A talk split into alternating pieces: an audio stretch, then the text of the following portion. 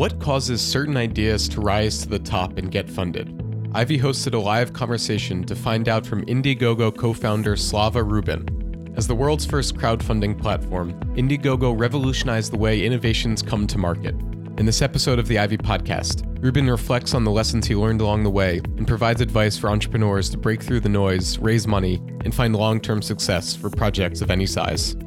This episode is brought to you by Emerge212 Office Space Elevated, New York City's premier operator of full-service office suites. Emerge212's fully furnished offices are sleek, sophisticated, and high-tech, perfect for seasoned entrepreneurs who want to put their best foot forward, companies seeking to launch a New York City team, or businesses looking to secure an address in the city with virtual office capabilities. With locations near Grand Central, Rockefeller Plaza, and Columbus Circle, Emerge212 enables companies to elevate their meeting and business experience through high-end customized spaces, so your business can focus on operating, not operations. To begin working out of Manhattan's premier office space, or to reserve a conference room for an upcoming event, visit emerge212.com. Mention Ivy and you'll receive 2 months of complimentary rent on a 13-month lease.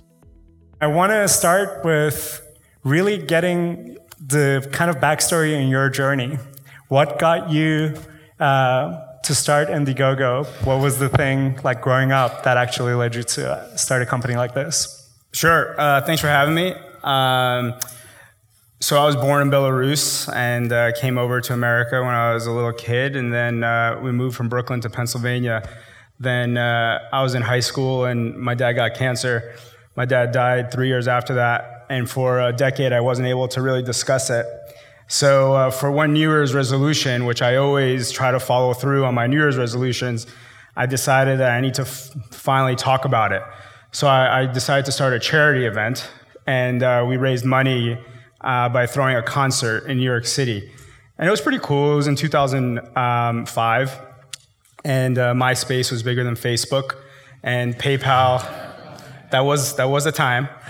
And MySpace was a place where people would share information about new events. PayPal was being used, but I wouldn't call it the norm. Email was interesting, but still kind of like simple. And I thought I was pretty fancy. I was a strategy consultant. I was pretty high tech. I, got a fancy degree from an Ivy League school, and I thought I was pretty smart. But it was hard to raise a lot of money. It was challenging. It was still about kind of just like, who do you know, and kind of saying, hey, do you want to come to my event? And I really wasn't getting the scale out of it. And my friend, who I was in worked together, he went to go to business school. He met our co-founder, and I had never been to California actually, and I was single at the time. And he just started business school, and he said, "Hey, you should come out here. It's California. There's cute girls." And I said, "Sure, sounds good." So I went over, and I had already been working as a strategy consultant for several years, and I just felt like this charity event just said to me, like, just.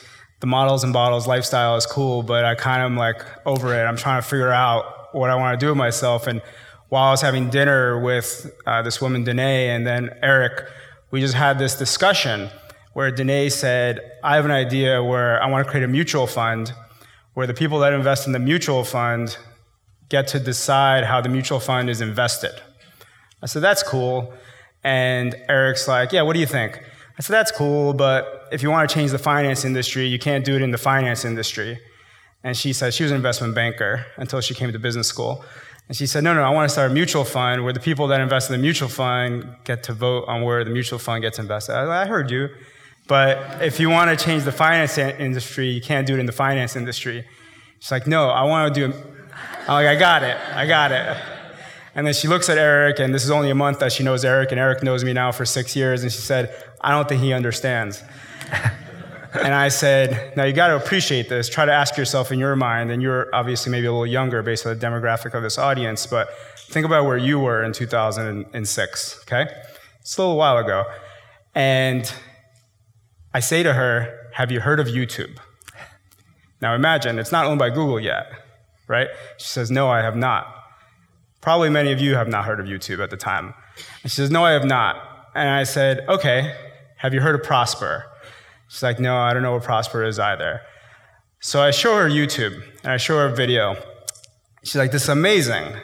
It was just like a random video about a sports highlight. She's like, this is amazing. How did this video get here? I said, somebody put it up here. So, well, how did you find out about it? I'm like, well, other people shared it. Why did they share it? Because they liked it. How did they find out about it? The person who put it up shared it with those people, and then they shared it. Well, how did you find out? Because you don't know the person who started or the people who shared it. Well, YouTube then decided that according to the algorithms, this is interesting, so they just put it up to your discovery. It's like, that's cool. I'm like, you want YouTube for money? And she's like, yeah, that's exactly what I want. So that's how we started Indiegogo.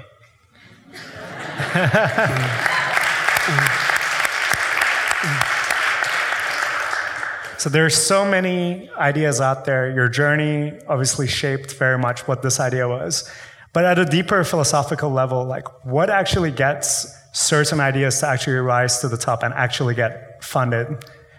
You've seen thousands of them happen through Indiegogo, your own one flourished. You know, from a simple perspective, we just literally did turn 10 years old. So in internet time, we're beyond geriatric. You know, the classic things that we've seen is you want to have an interesting pitch, you want to get off to a good start, and you want to make sure that you keep your audience engaged. You can talk about that as Indiegogo, and there's the whole psychological and kind of studies of how this all works, but you could also just think about it in life. You need to be able to present yourself well at first, because people don't give you a lot of time to be able to decide if they like you or not. So you need to have your video get right to the point, you need your copy to be sharp, you need to be very clear with your message. The second thing is you need to get off to a fast start. See, it's interesting, if I said to you, hey, I'm trying to raise some money. I'm trying to raise $1,000. Will you give me $1? And you say, well, how much do you have? And you say, I have zero. It's a little different of a message than you say, I'm trying to raise some money, trying to raise $1,000. I already have 700. Just sounds different, right? And it's the same thing on Indiegogo. The data shows that the faster you get to your first 25%, the more likely you are to hit your target. So if you hit 25% within your first 5 days, you're like 85% likely to hit your target. This is actually Indiegogo data, but it's kind of true for life. And then the other thing is you need to keep the content fresh. So some people think that you launch a campaign on Indiegogo, you just sit on your hands, and hopefully the money comes in. But you know, that's not how a presidential campaign works. That's not how any campaign works. It's a constant drumbeat of messages and updates and trying to keep it interesting. So that's a super simplification of how to raise money. That's kind of Indiegogo's story, but it's really any fundraising out there. Just to go a bit deeper, so ultimately though, with Indiegogo, until the recent equity funding and so forth, it wasn't just about, you know, funding something to make money. It was about also supporting things. So what is it about human nature? So you want this, like, the gift, the extra by backing something early, but there's also something else that really makes people want to support things. What is that? Well, it's interesting. If you go back to the original story that I told you, we actually wanted to be able to have the democratization of investment. So you didn't have to go to a VC or a banker and they get to be the gatekeeper of money. We wanted the crowd to be able to decide what actually gets invested. Now, the problem is you get the Securities Act in 1933, which then stops any public solicitation or common people being able to invest in things without a thing called an IPO, which is when the SEC gets created in 1933. We actually wanted to go right away into investing, and it's only because we didn't have, you know, enough time, money, or, you know, willpower to want to break through all the lobbyists and the laws going back to 1933 that we said, hey, maybe there's a way to go around the law and just do this perks-based model, where you don't actually get equity in return, you just get like a pre-order of a thing. And even that, we required some like legal feedback of whether or not that would be called a security, even if it was a pre-order of a CD. So it was interesting. Our goal was always to do equity crowdfunding. Then in 2008, we launched. In 2012, we actually were able to change the law with something called the JOBS Act. That was something that President Obama signed. We worked to create that law, the entire bill with Congress. We had our customer on stage with President Obama. And then it took 4 years between 2012 and 2016 before equity crowdfunding actually became a live concept in America. But going back to your original question, you know, people want to give money for many different reasons. Some people want stuff. Most of you paid for the shoes that you're wearing, and that's what we call perks. So you get to buy interesting stuff on Indiegogo before anybody else could in the world. Some people like to participate. They like to be part of a community. And sometimes people just like to give, so they like to donate or be part of a cause, so they know the person or the cause. So there's lots of reasons, and the cool thing about Indiegogo, it's kind of like art or poetry. Different people look at it, the same exact campaign, and they interpret it differently. So some people see this coffee campaign, they're like, oh, I want free coffee for a year, I'll fund it for $20. Some people know Jennifer, who's trying to open the coffee shop. Some people are like, oh, I live in Brooklyn, I want a coffee shop in my neighborhood. So like everybody has different intention for the exact same concept, which makes it pretty interesting. That's awesome. I think, when I think early on in our journey with Ivy, there was a lot of people have lots of ideas, right? And some people like to kind of like not share it in case somebody copies. But we've been, since the beginning, just sharing it with everyone. Actually, the first people to believe in us and back us were the people we would have never necessarily expected. And I guess what Indiegogo did is amplify that by orders of magnitude so that people could share their story with millions around the world. So it's incredible what you built and all the effect of that across so many people. So congrats on that. And what I want to now focus on is, all right, so you have an idea and you get it funded, right? And that's actually, where it really begins, and it's so incredibly difficult to actually make something work. So many projects get funded, but how many actually ultimately succeed? So Indiegogo is a great example of a company that has, thrived over a long time. So I know it's been 10 years, so it's hard to put it in a nutshell, but when it comes to key lessons you've learned in entrepreneurship, what enables startups to succeed, and as an entrepreneurial leader, what enabled you to succeed, what would you say were the 2-3 key factors? I think that entrepreneurship is a lot about persistence. It's about knowing that there's a need in the world, there's air, and you want to fill it with some sort of reality. If that reality has already been filled, you're not necessary. You need to be passionate because it's a roller coaster, and the pay will not support your willingness to navigate those bumps.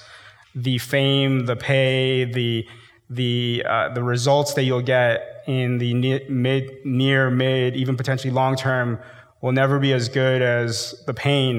And it's kind of like our child, I would say. It takes a while before you get benefits from having a family. It's mostly input. I didn't know that was a joke, but I have a 2-year-old, so I can speak from experience. You need to be passionate. And I think you think big, you start small, you iterate quickly, you focus on the customer, you focus on the product, you focus on delivering something that people actually want. And before you know it, you take one step at a time and you ran a marathon. What tends to be daunting for a lot of entrepreneurs, or people are not willing to be entrepreneurs, and not everybody needs to be an entrepreneur, is they see a marathon and they just think 26.2 miles. They don't understand that it's not possible to do that unless you take one step at a time. And each step is difficult, and you always learn new things, and you just keep on iterating and evolving. Next thing you know, you're 10 years old and on stage. Right.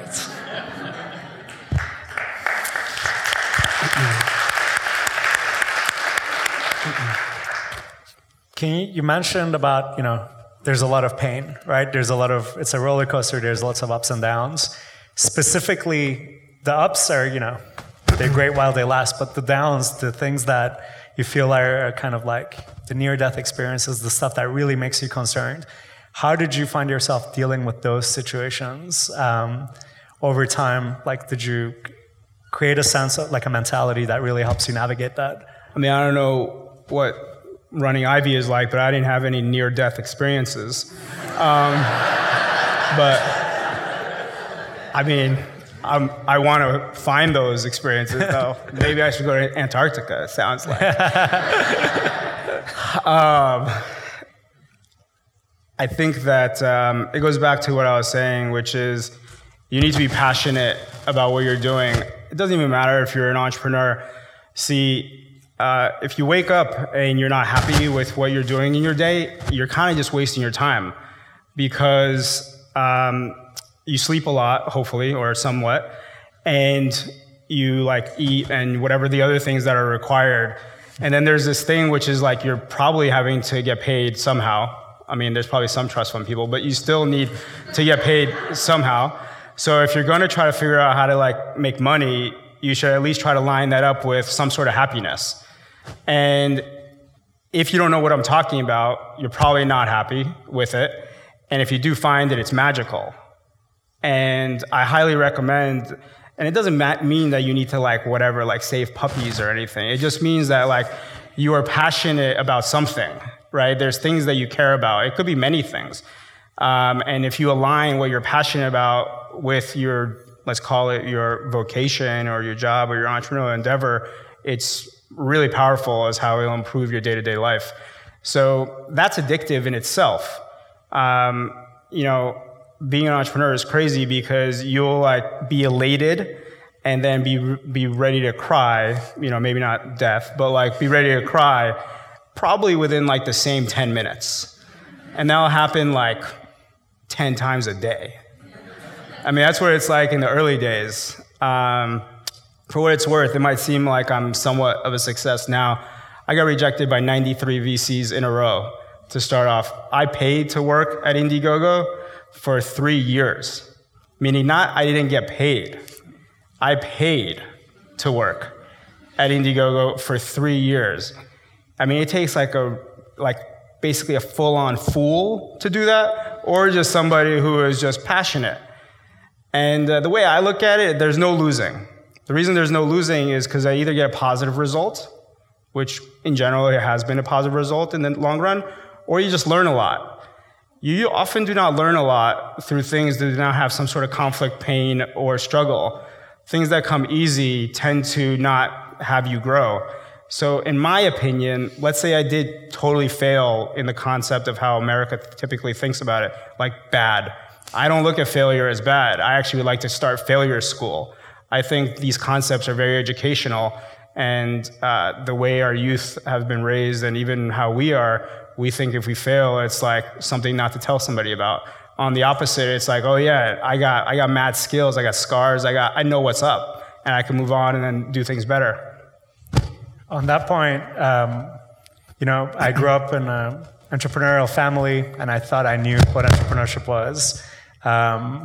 I studied business. I thought maybe I know a bit more. And then I started Ivy and I realized, wow, like I actually had no idea what it actually involves. And actually every year of the journey as it evolves, as things scale and so forth, there's just so much to learn.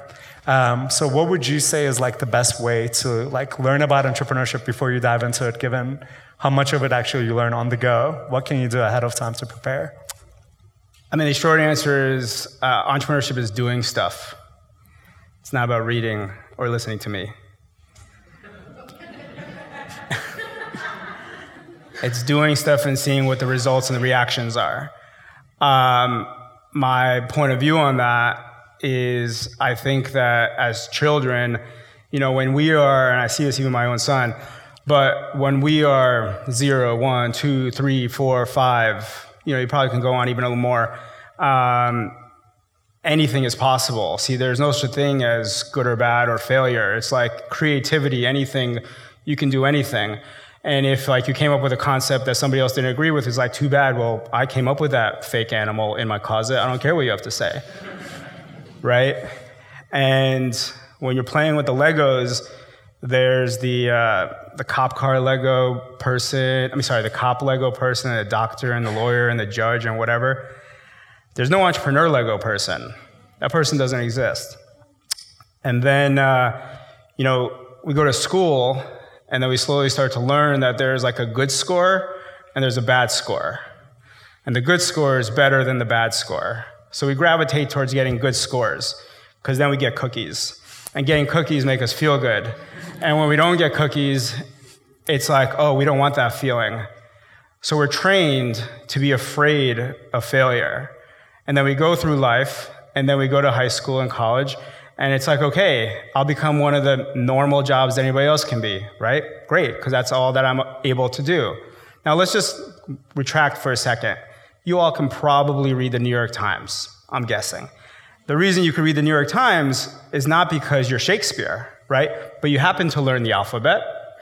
You happen to learn words and sentences and then paragraphs and then how to write an essay, read a book, all great.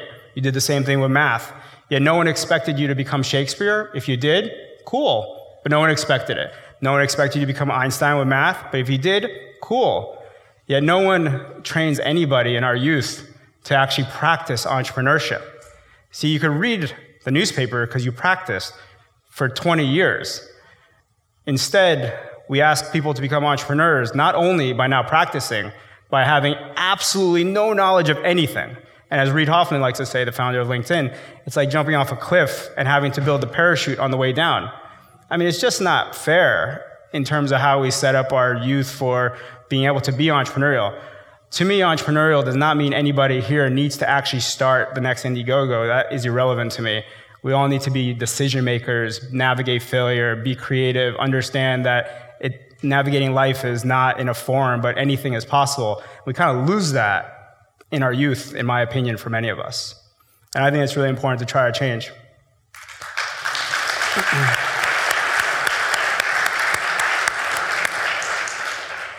I was going to say, so you mentioned already JOBS Act, equity crowdfunding. These were new developments. And then obviously now not a few minutes go by without someone mentioning crypto something, blockchain something. So what are the latest trends in the market? Also, your role and what you've been focused on has been evolving a lot too. What's top of mind for you in terms of the future of funding, getting projects off the ground? Yeah, so Indiegogo's now 10 years old, and I've been CEO for a majority of that time. A couple of years ago, well, 3 years ago, I saw kind of the evolution of how the market was going. I felt like we did a pretty good job of having the foundation of the market in terms of the entrepreneur side and the backer side. And I really wanted to start moving on to some of my next steps of innovation. I had always a grand plan. It wasn't about crowdfunding by itself. And I tried to have that happen through some of my coworkers, and it wasn't going as well as I wanted it to, so I decided to put my COO in as CEO, and then I became basically the entrepreneur again, and I started 5 new businesses inside of Indiegogo. So one of those, for example, is really simple, a marketplace. So now you could actually do shopping on Indiegogo and get stuff within 48 hours guaranteed or your money back. A lot of these things are all being sourced from Indiegogo. We also now do equity crowdfunding where people are investing and they're getting rev share or equity in return because we were able to change the JOBS Act. We now do enterprise crowdfunding, so we work with the largest Fortune 500 companies in the world. We help them to validate and launch their products. We've done that with really cool companies like whether it's like GE or Sony or Harman or Procter and Gamble. And then the most interesting new thing is I just launched our ICO marketplace. So initial coin offerings, all things crypto and blockchain. Before you ask why that, to me, crypto and blockchain is just the latest technology associated with democratizing access to capital. So it used to be YouTube, now it's blockchain, it's all one and the same. We still have the same issue, which is the world needs more access to capital. Indiegogo just uses the latest techniques.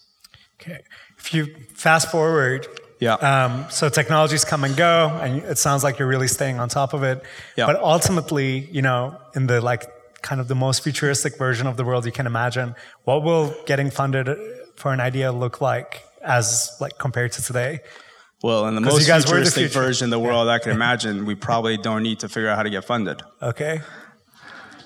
The one step before that. One step before that. I think it's interesting. I think you're just seeing more decentralization of power. I think the 1900s, especially, ever since you get Standard Oil, and then Taylorism, and then kind of the concept of Walmart becoming the large cookie cutter scale and standardization. I think that book, that chapter, has been written for about 100 years, especially since Taylorism. And I think the next chapter is very different. I think it's much more about decentralization, much more about personalization. I think it's much more about global, much more about connectedness. So you don't need actually that structured center standard, scale. And I think that without trying to turn negative, I think, for example, ISIS, terrorism, is that, right? It's the cutting edge of, you know, let's call it war. And you can see the same things happening in business where it's evolving that way. Okay. And specifically on blockchain, because you mentioned it, and that's like one of the key initiatives. From your perspective, we've all read lots about it, but you know, what do you think is like the big potential there since it's the most current topic? You know, blockchain is a huge concept right now, so it's hard to probably cover in 2 minutes, but blockchain is basically the same thing as the internet, but different 20 years ago. So 20 years ago, you have the internet comes out, 1996, 97, whatever, and you have these companies that people start talking about, like Netscape, and people are like, oh, the internet's going to change everything, but no one can buy the internet. You don't really buy the internet, and no one knows what's going to happen on the internet because it's all about applications related to the internet. Then Netscape comes out, and everybody's like, ooh, okay, so browser, this is like the portal to the internet, like a black hole. This is where all the money is going to be made, right here. So Netscape IPOs, it has some volatility for a few years, and you know they eventually sell for like $1 billion.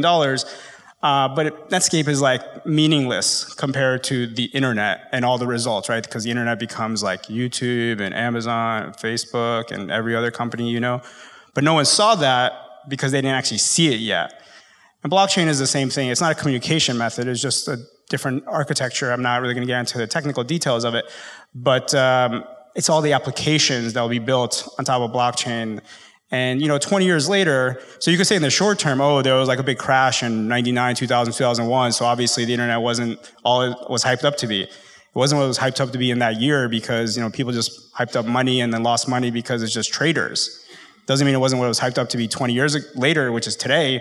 Clearly the internet's a pretty big deal. So blockchain is like the same thing. There's going to be a lot of hype. Some people make a bunch of money in the next 5 years. Some people lose a bunch of money. But 20 years from now, you know, our world will change as to how we interact with all of our different companies or applications or the things we deal with. So I'll just give you like a tiny little example, and this is super simple. But, you know, people get excited about autonomous vehicles. Right, it's like Uber's cool, Lyft is cool, whatever, but like it'll even be cooler when it's just like cars running around, right? And we won't have to worry about, you know, whether or not, anyway, point is it'll be good, right? And I think that's great, and you'll have AI, and that'll help everything, but you're still gonna have traffic, right? You're still gonna have congestion, cars will still need to deal with each other. Now imagine a world of autonomous vehicles on top of a layer of AI, on top of blockchain, which we don't need to, again, talk about the architecture at all. But with blockchain, what you'll be able to do is just say, I'm in the Upper West Side right now. I need to go to Brooklyn. I just got out of the event, and it says on Google or whatever, it says it'll take 29 minutes. But I need to get there in 11 minutes. But that's not possible because traffic. But see, in a world of blockchain, you'll just have an opportunity to put it into your app to say, I want to go in 11 minutes, and it'll tell you how much that will cost. Because then all the cars will trade with each other, and there'll be no such a thing as traffic.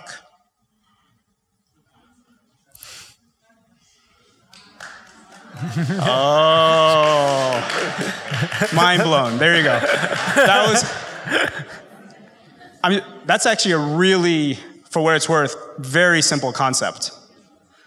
That is not hard to, like, from a perspective of the, like, let's call it, what is possible, that is not hard to make possible. It is hard from the perspective of you need to have the right company to do the applications, and you need to get liquidity, people need to use this, and they need to trust it, and all that. But what I just explained is not hard. It just requires moving forward to have it happen. It's just like, you know, 20 years ago, somebody said like, oh, you're gonna want ice cream, you're gonna be on your couch, you're not gonna wanna get up, you'll pick up your phone, you'll like press a button, ice cream will show up in 20 minutes. I mean, it is kind of crazy that that happens today, right? I mean, I tell that to my mother today. She's like, I don't know what you're talking about. 20 years ago, we were talking about that when we talked about the internet, right? We'd be like, uh-huh, right? So, I mean, it's, how should I say this? It's obvious. Like, this is totally what's going to happen. It's where the puck is going. It's just a matter of, like, the way people's minds work is the short term, meaning the 1 to 3 years, never makes the advancements as fast as people think it's going to happen. See, like, I thought this was all going to happen, and then 1 year later, see, like, nothing's happened. Same old, same old. But the 20 years is magnitudes faster than people's brain can even fathom. So you just got to, like, put that in perspective. Just very quickly, specifically to raising funds. Yeah. Like, and also for entrepreneurial opportunities, like, what do you see what should people keep in mind for the present day and as they think about blockchain? Should it influence how they look to fund their projects already? What do you think? I mean, it's a little early for, let's call it, the common person to be exploring it, but that said, it's very innovative, it's very interesting. I think there's more options than ever for entrepreneurs. You obviously can max out your credit cards, you can ask your friend and family for money, you can raise money on Indiegogo, you can get, you know, peer-to-peer lending, you can go to VCs, you can go to banks, you can now do crypto raises. You should just explore your options, see what it is that you're trying to raise. Like right now, if you have a pizza shop, like, can you do a crypto coin and let's call it pizza coin? You can do that. It's probably a waste of time for the moment. Is that where this might be going? Like in a little while from now, it probably will. But right now, just the cost for that is silly and it's just not worth it. So you just navigate your options and you pick what's best. From a personal perspective, what do you have, like, one kind of routine or kind of a life hack that you'd want to share with everyone that helped you be more productive or get the most out of life? I mean, I don't know if I have one, but I tend to be pretty positive. I try not to be, you know, surrounded by much negative energy. It doesn't help. My wife keeps Shabbat, so I try to, follow as much as possible, but I like looking at my phone every now and then. I love doing a monthly schwitz. Schwitz is like a sweat for all you don't know Yiddish. And so if you go to like Russian and Turkish baths, that's cool. I like doing that once a month. I have a concept which is like a 9 to 9 policy, which is from 9 in the morning to 9 p.m. I tend not to use a computer. Now, I'm not calling my cell phone a computer because I believe that during normal hours, you should do all things with people. That's where you get the best result. I'm talking about like from a leading a company sort of thing, but I think for anybody really. So I work with my employees, my customers, the press, media partners. I think like looking at an Excel spreadsheet or a PowerPoint or something of that nature is just poor use of time compared to people interaction time. That's just my opinion. So that's some of the things I do. Okay. And the State of the Union is on top of mind. The what? State of the Union. Oh, yeah, top of mind. Totally. Yeah. Totally top of mind. So. Totally top of mind. Is that today? My last question. So if you were. Is that going to impact my Netflix stock? That's all I want to know. Because Netflix is crushing it. If you were president, what would be like your top priority? Wow, I don't want to be president at all, and I don't think I'm allowed to be president. I wasn't born in America. Anything is possible. It's true. I mean, Arnold almost became president, so that'd be cool. I mean, I'm really big into educating youth about entrepreneurship. Not because I want more entrepreneurs, but I really feel in a world of autonomous vehicles and people not knowing what their job is going to be because robots are going to take everything and all that stuff, the most important thing that we have is our decision making. And I really feel that school does not teach decision making. I think it teaches you like formulas and it teaches you things to remember, but it doesn't teach you how to navigate pros, cons, and how to deal with consequences of what you do. And I think that can only be done by doing things, which is the essence of entrepreneurship. So I just think that our school system needs a little bit of updating. All right. Thank you so much, Slava. Let's give him a big round of applause. That's our show for this week. Thanks again for tuning in to the Ivy Podcast by Ivy, the Social University. We are the grad school for life, and our mission is to spark world-changing collaborations by introducing you to the most inspiring people, ideas, and experiences in the world. Check us out at ivy.com for life-changing advice and gatherings, and the foremost thought leaders shaping our world today. For more information about the Ivy community, and to find out about events happening near you, visit ivy.com and email us via membership@ivy.com. Dream big and stay inspired.